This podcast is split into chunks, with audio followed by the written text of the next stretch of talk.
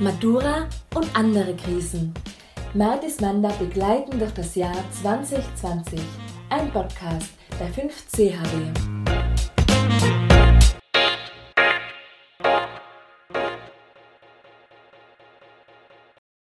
Servus und herzlich willkommen zu unserem heutigen Podcast. Wir, das sind Betty, Miriam, Linda und unsere Audioexpertin Hanna, möchten uns heute mit einem Thema befassen, das wirklich alle von uns betrifft, und zwar den Lockdown. Ich weiß, das ist ein Thema, das die meisten von euch vermutlich nimmer hören können, aber keine Sorge, wir wollen euch heute ausnahmsweise mal ein paar positive Aspekte zu dem Thema liefern. Wir haben für euch Tipps und Tricks gesammelt, um die Zeit im Lockdown besser zu gestalten und den Lockdown gut zu überstehen. Dafür haben wir uns vor den Herbstferien auf den Weg quer durch Innsbruck gemacht, um die unterschiedlichsten Menschen zu befragen, was ihnen durch diese schwere Zeit geholfen hat. Was hat Ihnen geholfen, den Lockdown gut zu überstehen? Ganz viel Essen, also ich habe mich ganz viel in der Küche ausprobiert, habe viel gekocht.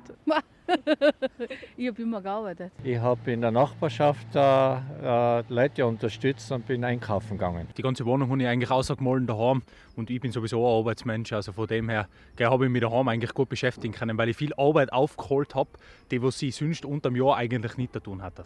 Ruhe, Entspannung, Bücher lesen, relaxen. Ja. Yoga mir hat nichts geholfen.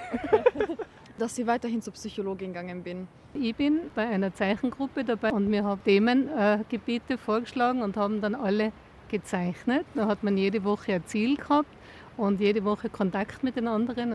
Wir haben versucht, weniger zu streiten. Und ich habe endlich mal richtig auslaufen.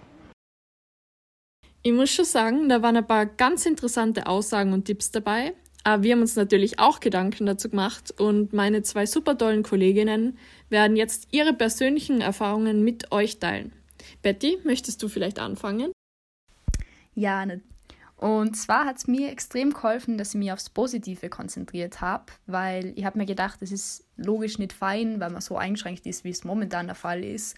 Aber ähm, ich habe wirklich versucht, mir bewusst zu machen, dass ich nicht bald wieder so viel Zeit für mich selber haben werde, wie ich das momentan habe.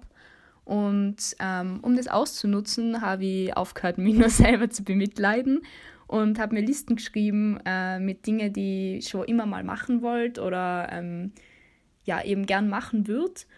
Und dann habe ich halt angefangen, diese Dinge eben abzuarbeiten sozusagen.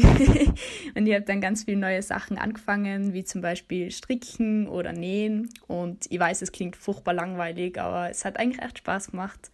Und ja, ich habe viel Zeit mit meiner Familie verbracht und viel Zeit an der frischen Luft, natürlich nur zur psychischen Erholung. Und ja, das war es eigentlich so ziemlich. Aber ich will euch jetzt natürlich nicht sagen, fangt alle zum Stricken an, weil das hilft euch während dem Lockdown, ähm, sondern ich möchte vielmehr sagen, überlegt euch, was ihr mit der Zeit anfangen möchtet und könnt.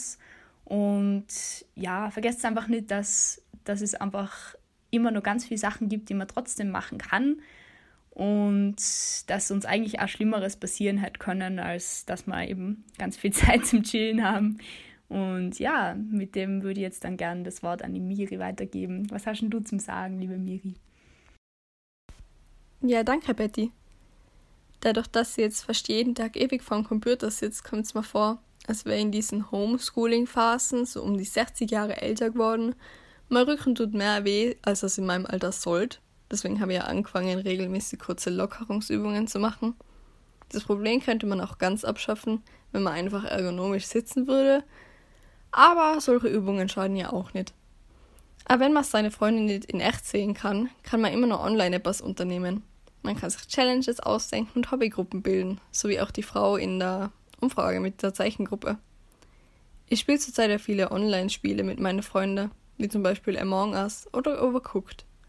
So hat man immer noch Kontakt mit seinen Freunden und macht dabei nur etwas Lustiges. Ich hoffe, es probiert auch eine Sache davon aus, falls es es noch nicht macht. So ist es. Wir wissen, es ist für niemanden eine leichte Zeit, aber trotzdem oder genau deswegen hoffen wir, dass ihr euch den ein oder anderen Tipp zugute machen könnt. Bleibt positiv, außer bei den Corona-Tests natürlich. Und wir hören uns hoffentlich bei unserer nächsten Podcast-Folge. Bis zum nächsten Mal bei Matura und anderen Krisen.